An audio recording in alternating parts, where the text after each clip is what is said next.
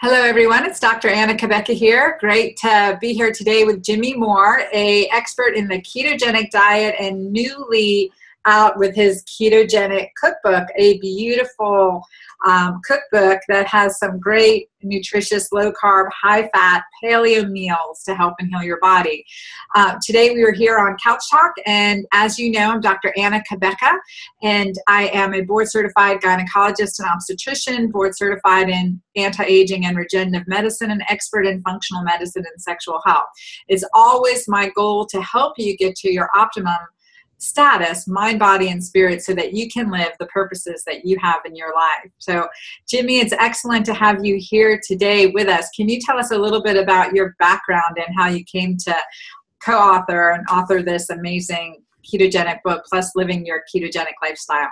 Oh, that's a long story, Anna, but uh, it started back uh, about 11 years ago. I decided enough was enough and I needed to lose weight. And that really was my focus at the time that I needed to lose weight. And the problem was I knew very well how to lose weight. Just cut my calories, cut my fat, um, exercise more, and the weight's supposed to magically come off. That's what we've always been told. Unfortunately, uh, that only takes you just so far before you go crazy and start pulling all your hair out because you're you're so hungry. You've got cravings. Um, it can work for a period of time, but it's not a lasting solution to obesity and then by extension, your health. So I got a book from my mother in law uh, for Christmas. Yes, mom, I'm fat. Thank you. Uh, and I read the book. Uh, it was called Dr. Atkins' New Diet Revolution uh, of December 2003. And I thought this guy is whacked out of his mind. How do you eat less carbs and eat more fat and lose weight and get healthy? That just didn't make sense to me. But I had tried all those low fat diets, Anna, and it just did not work. So I started on the Atkins diet January 1st, 2004. Became my uh, New Year's resolution that year. Ended up being my new life resolution because I still to this day eat that very diet. Now, the ketogenic aspect came in um, after I was successful in 2004, lost 180 pounds, came off of three prescription medications, just amazing turnaround in my health um, ketogenic came around around 2012 where I really got serious about trying to burn fat and ketones as the primary fuel source because eating low carb will kind of get you there, but is not necessarily ketogenic. And so I learned that there's a lot more to being ketogenic than just cutting your carbs. So uh, obviously, I'm also about real food. I think the paleo community has really been influential in getting people to eat real food again. So a real foods based, low carb, high fat diet is kind of what I'm about today. Yeah, and I think it's it's good. And too, in your book, you mentioned. I mean, it's really about the nutrients that we're getting in, right? So yes. it's feeding our nutrients and uh, you know nourishing ourselves because we have to nourish ourselves to get the mitochondrial function of our cells optimizing so that we're burning fat, making energy. You know, as you right. talk about our macronutrients, fat, protein, um, carbohydrates. Those are our macronutrients on the big picture, but what we need from those macronutrients are the micronutrients that are going to feed our cells. And, yep. and, and that we get out of storage mode, which my focus is so much, especially in the menopausal state, that we are meant to be the wise women of the clan and exist on scraps. Yeah. So in our in in this stage, we're really in a um, conservative mode as opposed to a fat burning mode. And so entering in, and, and my philosophy as well, a ketogenic alkalinizing diet plan, which is almost a contradiction in terms, right? Because we think ketosis, then we think acid, but we know that's incorrect. Right. Like acid state. And we think, well, alkalinizing we know is of health. So I always tell clients, alkalinizing about bringing nature in. And what does nature look like? Green, healthy, right. colorful, wholesome, and bringing nature inside, and that's alkalinizing, removing things that are acidic, you know, typically keeping that to 10 to 20%, red wines, meats, sugars, etc. Mm-hmm. So how do we now like incorporate this ketogenic alkalinizing? But well, let's first go uh, either way we can talk more about the ketogenic diet plan itself. But i'm curious like how do we really optimize this fat burning mode especially in the menopause and andropause over 40 to stay in the fast burning and stay alkalinized? Yeah i think part of the problem is people think uh, eating this way is kind of high protein. It really has never been about high protein. And, and as you said, uh, you don't want to eat meat in excess. Um, and certainly a ketogenic diet is not a high meat diet.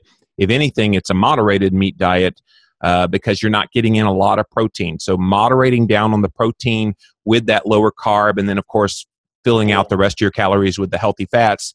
That's what we're talking about here. And if you do that, the alk- alkalizing effect will will happen.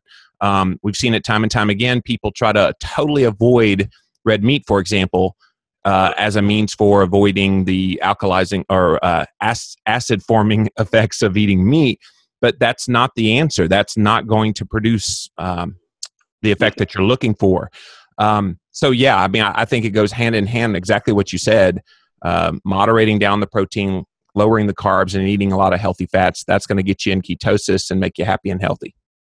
And how do you um, like give us an example of this type of ketogenic diet plan? Yeah, so are you talking about the foods that you consume? Mm-hmm. Yeah, yeah, so really we're talking about um, basically limiting your carbohydrates to really things that are non-starchy, green leafy, um, and each person's carb tolerance is going to be different, Anna. Uh, I, I, can only have about 30 grams of carbs because I once was over 400 pounds in my life. Uh, I often joke that I've had all the carbs I've been allowed to have my entire life, the we first 32 quota, years right? of my life. we reached that quota. We can't have any more. yes, and so uh, so that's uh, there may be a little bit of truth to that in in some way. So I can't have very many daily um, as someone else who's relatively healthy, like my wife, Christine, she can have upwards of maybe 75 grams of carbohydrates, which can include some potatoes every once in a while, like that, and still be in ketosis.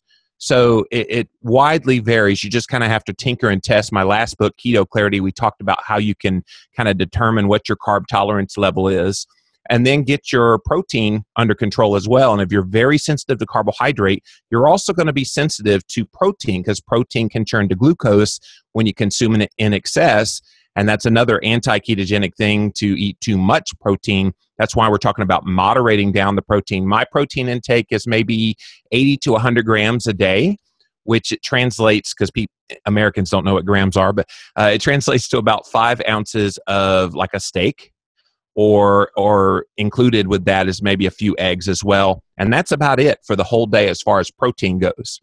And then filling out the rest of it with healthy fats from avocados that's a good monounsaturated fat um, obviously butter lard all those healthy saturated fats coconut oil uh, that you can get into your diet. It's, really an easy diet. And one thing we tried hard in the ketogenic cookbook is to say look we realize this is high fat but it's not like you're adding butter to everything you're eating you're just eating normal foods that happen to be high in fat and delicious. Excellent. So, in giving example too of some of those normal foods, right? Like, so when we're talking, like you said, butter, butter from grass-fed yes. cow sources, because we know that there's a difference from where oh, we yeah. sources from, dairy, et cetera. So, I just want to make sure that our clients know that, and also just to you know why I'm so passionate about um, ketogenic food plan as well is because we know in the research in functional medicine as uh, to that ketogenic eating food plans can promote brain health you know prevent against dementia decrease the inflammatory pathways. So consistently we say okay well low carb is also low sugar. It, and so we're you know whether we're getting sugar from um, sweets or treats or wherever it may be or fruits that we want to look at these um, uh, you know we want to stay on the low end of those and really get it from whole, foods but that it creates igniting our inflammatory pathways or glucose pathways.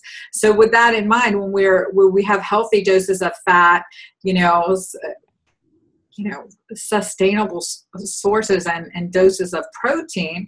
And especially when we're getting older our, our, our quantities need to be reduced. And we're recognizing that our body is much more efficient. We've had years of practice and living. So understanding that we have these efficient bodies. So i am a big advocate of um, it's not that okay you can eat as much of everything as you want. We have to govern self control and limiting what we're burdening our body with digesting, metabolizing, processing. Would you agree? Absolutely. And I, would say, especially for older women uh, postmenopausal, I have seen time and time again, email after email, Anna, of people saying, Oh my gosh, I, I can't get the weight to budge. And my doctor wants to put me on a statin medication to lower my cholesterol. And he wants me to cut out eggs and cut out all this cholesterol rich foods. What do I do? That goes against everything you've ever talked about. And what they don't communicate is as women get older, they actually need more cholesterol.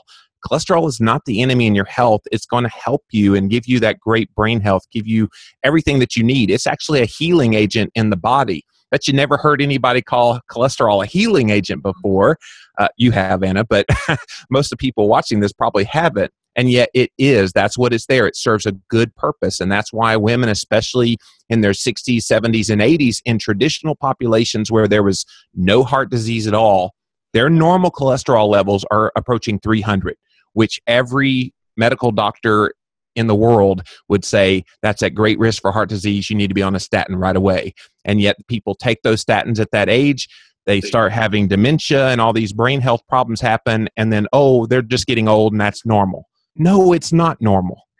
Right, right. it's so true. And especially like when you think, well, with cholesterol, right? Cholesterol is a basket term. And yeah. it's, I always think of it as big buildings. You see two big buildings on, you know, st- side by side. Those are the total cholesterol levels. Two yeah. And then you think, okay, well, what's in those buildings? And so, what's in the building is it efficient? Is it working well? Is it working to our advantage, or is it destructive, degenerating everyone asleep at their desks? so, um, so, looking at the breakdown of cholesterol too really becomes important. We know that all our hormones are made from cholesterol. That is our precursor to produce, to help us produce our sex steroids. So, it becomes really important. And research has shown in a large Italian study that looked at uh, lipid lowering agents and total cholesterol that naturally the total cholesterol was, I mean, the total testosterone was lower in people who were on lipid lowering statin medications. So they yeah. had decreased muscle mass, decreased energy, decreased sex drive, hands down. So that's true for men and women. So using these statin medications is an issue. But more, we need to ask why is the cholesterol high? Is right. it protectively high? Is it compensating high? Is it protecting against heavy metals? I mean, what are some of the reasons that it's high to begin with? And yeah those. And also, again, like they said, find out what exactly is your total cholesterol, what is the components of it. And as we get into more like Berkeley Heart Labs and that type yep. of uh, VAP panel testing, the breakdown testing, which becomes really important. Yeah, unfortunately, the doctors aren't asking those questions, Anna. Uh, you are, but a lot of the other ones out there, if the cholesterol's high, boom, you automatically have a statin deficiency, and so they're popping these out like Tic Tacs to uh, to patients, and the patients are saying, "Oh, I'm at great risk for this this great disease called high cholesterol." There is no such disease as high cholesterol. Uh, we wrote a whole book about this a couple of years ago called Cholesterol Clarity, and there's just so much more to that cholesterol story. I've always had high cholesterol. My whole life, I've always had high cholesterol. And I did the statin thing for a little while. I took both Lipitor and Crestor. I had bad muscle aches and joint pain. I remember going up for a pickup game of basketball one time while I was on Lipitor and got the rebound, and this thumb right here just went straight backwards. And I go to the ER, and the ER doc says, Do you take a cholesterol lowering medication? I went, Yeah, how would you know that? And he said, We're seeing more and more injuries as a result of the degeneration that's happening from taking those drugs. So I went back to my doctor. I said, I want to get off a of Lipitor and get on a better drug that's not going to hurt me. Oh, well, we'll put you on Crestor. It's a much better medication. It's the exact same classification, it's still a statin. Um, and so thankfully, I got off of those during that year that I changed my life and changed my diet and I haven't been back on them since. They're really, really bad news from neurodegenerative type issues that happen, the muscle aches and pain, um, they're just bad news all around. And they're not really helping with the disease itself. The disease is inflammation. And while they do lower inflammation somewhat, they're being marketed as cholesterol lowering, and lower cholesterol does not prevent heart disease. Right. And I think that's like their benefit probably more is their anti inflammatory pathways. That- right than the lowering of cholesterol, like we know the detrimental. But you can lower inflammation in any number of ways, nutritionally and lifestyle wise, that you don't need to take this dangerous drug. It's so true. And you're absolutely right. And unfortunately, and this is where everyone like yourself clients need to take that responsibility into their own hands and say, okay, well, I need to change these things, making those therapeutic lifestyle changes, changing our eating plan, changing our physical fitness plan, incorporating more natural activities, etc., is going to make the difference better than anything we can write on a prescription pad. And currently, to let our patients, let the public be aware that insurances are coming down on physicians who aren't writing statin Yeah. drugs, who aren't writing glucose lowering agents for people whose lab numbers are above. So it is Yeah. imperative you get those numbers down because physicians who are saying, okay, well, let's try these supplements, let's try, you know, your exercise plan can be penalized for practicing this type of medicine. So yeah.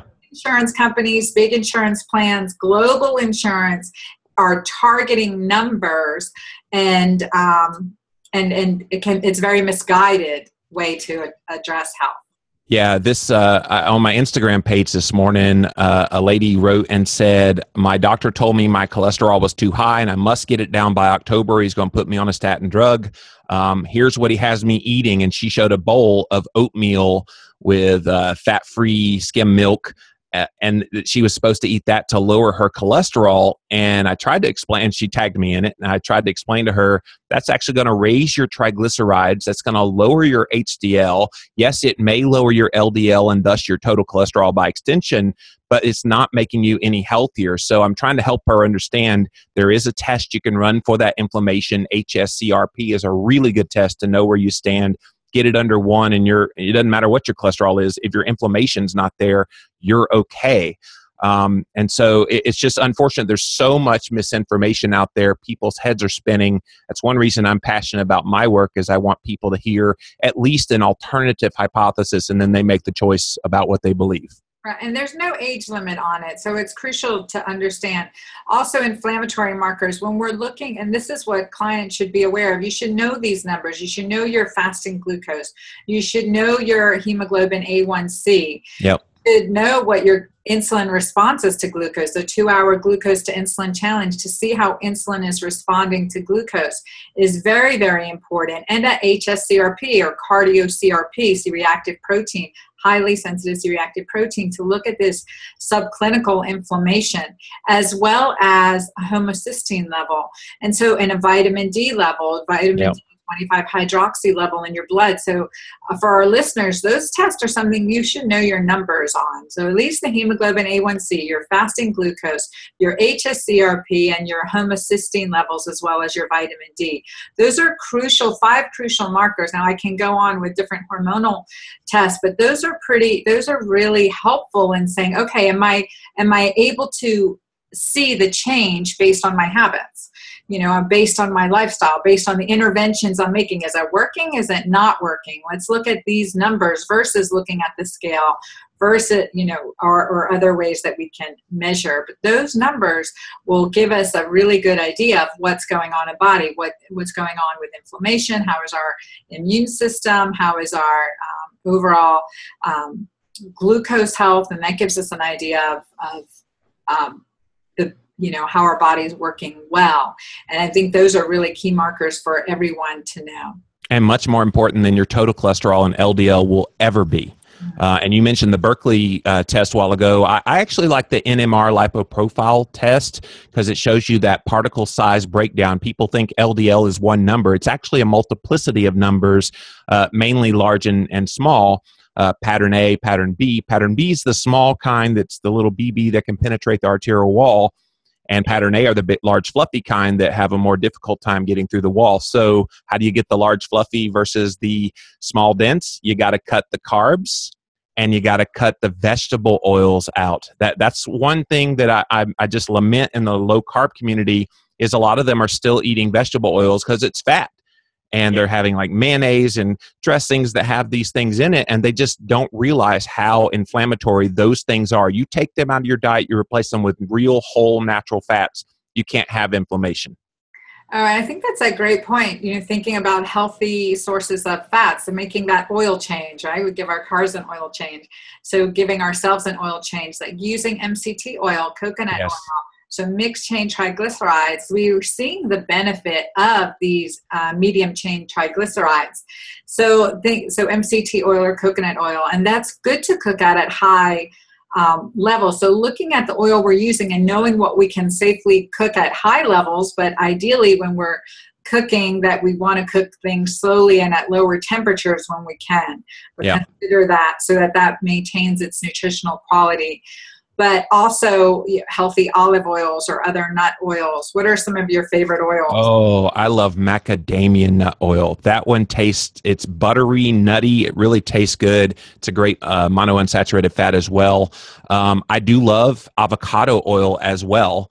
Uh, use that. In fact, I have the bottle right over there uh, right now and, and, and pour it on top of salads and uh, on top of food to add a little more healthy fat. Of course, butter, grass fed butter, uh, is my go-to. I really love that coconut oil. In fact, um, you know, you've heard people say, "Well, I don't want to eat any fried foods. That's what unhealthy."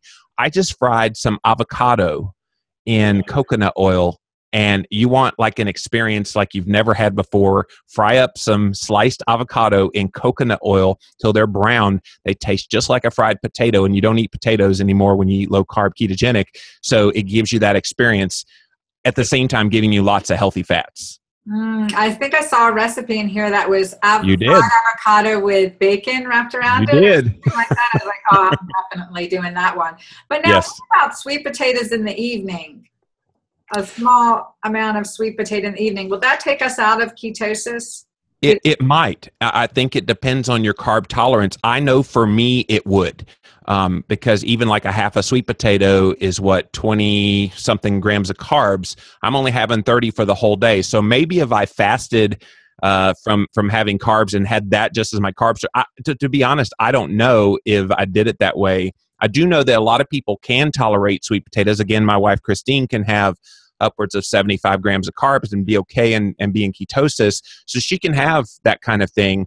I think it's going to depend on the on the individual patient and how they respond to the carbs mm-hmm. and what their history is. I mean I, i'm the history of a morbidly obese man that used to drink 16 cans of coca-cola a day and two boxes of little debbie snack cakes a day and probably upwards of 16 to 1700 grams of carbs every single day.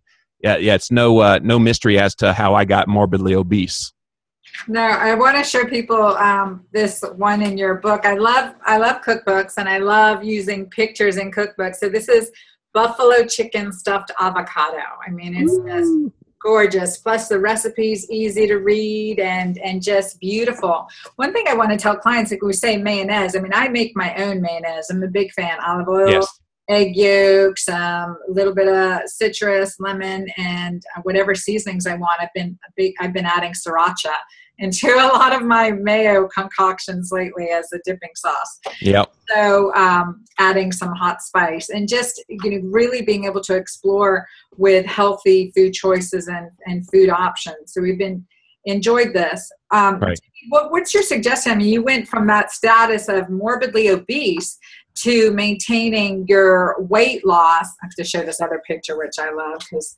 this beautiful steak dinner with. Oh, is that the chimichurri? Chimichurri. What is that? Awesome. Yep. Yeah, that looks good. Chimichurri flank steak. So, I mean, just beautiful um, options in your book. But so, what was a key turning point for you to make this change, and how long did it take you? And have you yo yoed a little bit since? Great question. So, what was the turning point? It was kind of a series of things. I often tell the different stories about the. I was substitute teaching uh, in a school in the fall of 2003, and I was writing the lesson on the board. And this kid in the back of the room, way back there, I remember it, uh, said, "Man, Mr. Moore, you're really fat." So, so I turn around and start laughing to keep from crying because the whole class is laughing. And I was like, yeah, you're right, kid. I am fat and I need to do something about it. But again, it was the frustration level um, that if I had to do a low fat diet and that was the only way to lose weight was cut my calories and cut my fat um, and be miserable, yes, I would be uh, leaner, but I would be miserable, completely hungry all the time. I would rather be fat and happy than feel like that for the rest of my life. That was my thinking. So when I when I got that kind of jolt from this kid, and there were several other things, kind of getting in and out of cars and ripping pants pretty often, uh, that gets old really fast. Because if you ever shop at a big and tall store, they jack up the prices at least two to three times what it would be in Walmart, for example, for the same kind of clothes, just bigger.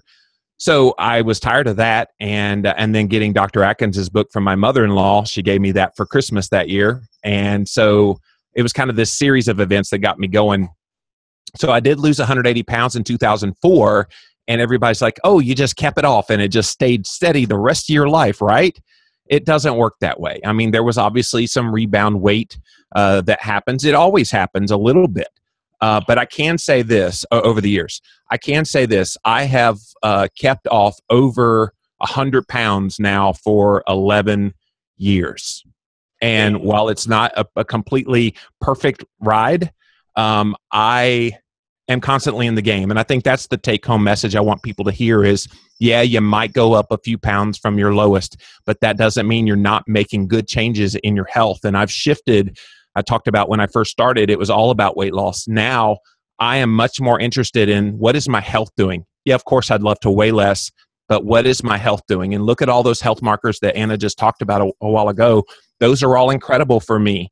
And I can't uh, help but think if we focus on health, people will be a lot more happy. They're unhappy because they have a scale that they step on that tells them they're either good or bad.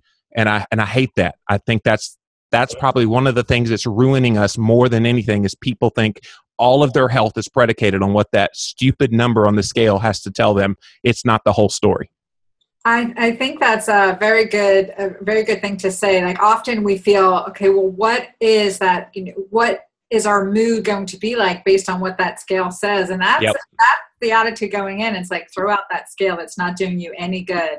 You that's know, right. your favorite clothes. Focus on the positive. As i tell women i said what you focus on expands. If you're focusing on your big fat ass that's not a good point of focus. So we really want to focus on uh, the positive markers like you said. And if like does my mind change? If i get on the scale and i weigh 140 today versus 150 will that change my mood and if it does then we're looking at the wrong i mean that's an outside judgment for an inside emotion so switching that out okay what gives me joy what brings me joy and just keep changing uh, reframing our focus reframing our focus and then also i want to encourage our listeners do not get frustrated. The scale changes. Like Jimmy, I've been 80 pounds heavier than I am, and there's a fluctuation. I, can listen to me talk. Sometimes I'll say 60 to 80 pounds heavier than I am. Yeah. So there, there is a window, and it's and when we get caught into oh I've, I've failed again, or you know then then it it leads into destructive behavior in a sense like what I'm working on isn't working. When often we can say, okay, these are the changes that I stopped making that were really helping me. And how can I consistently put those changes back into my life? What's the one right thing I can do today? And what's the one thing I need to stop doing today? Yeah, I think if people started loving themselves more, Anna, and realizing how far they've come, and then knowing that they have this horrible background that got them to be sick and, and obese to begin with you know i think about all those cans of coke that i used to drink. Had i not done that i wouldn't be struggling so hard now in my early 40s early to mid 40s trying to keep things under control I know I have to work harder than most people because of my history, and I'm okay with that. I'm eating real food that tastes good, that is nourishing my body and making my health markers incredible. If the weight doesn't follow right away, I'm not going to get upset about that anymore. Um, I, I just think people need to learn to love where they are in the midst of the journey. I think one of the, the fruits of the spirit, right, is perseverance. Oh, perseverance. Yeah. Give me the ability to persevere and maintain some self control as I work yes. brotherly love and kindness. I want patience and I want it now. right. right now. So I want to encourage our listeners the ketogenic cookbook. How do we, um, Jimmy, tell people how to go ahead about getting your ketogenic cookbook? Yeah, so in America, it's in all the Barnes and Noble stores, all the Books-A-Million. You can get it on Amazon.com, independent bookstores. In Canada, we have really good distribution there. It's in all the Costco Canadas. It's also in all the Indigo chapter stores, and of course, Amazon uh, Canada. And then around the world, just wherever you buy books, most of the Amazon uh, places around the world Amazon UK, Amazon Australia. They have at least the ebook copy, and then uh, wherever you buy uh, paper versions. I love a cookbook in a paper version. I don't know about you, but I don't want my Kindle or my iPad in the kitchen getting like stuff on it. So I, I love a paper version of the cookbook. So I definitely check it out. Yeah, absolutely. Well, thank you so much for sharing your story, your personal journey, and your mission. And thank you for producing this great work. And also, you have a website, La Vida Low Carb. Yep, that people can go to. Yep, livinlavidalowcarb.com. Or if you just Google my name, Jimmy Moore, the whole first page is all my stuff. Good job. Excellent. Well, thank you very much for having us, and thanks to all our listeners. You can post comments, etc., on our Couch Talk page as well. Please tune in and um, download this if you haven't already on iTunes. Joining Dr. Anna Cabeca's Couch Talk podcast on iTunes. Thank you very much.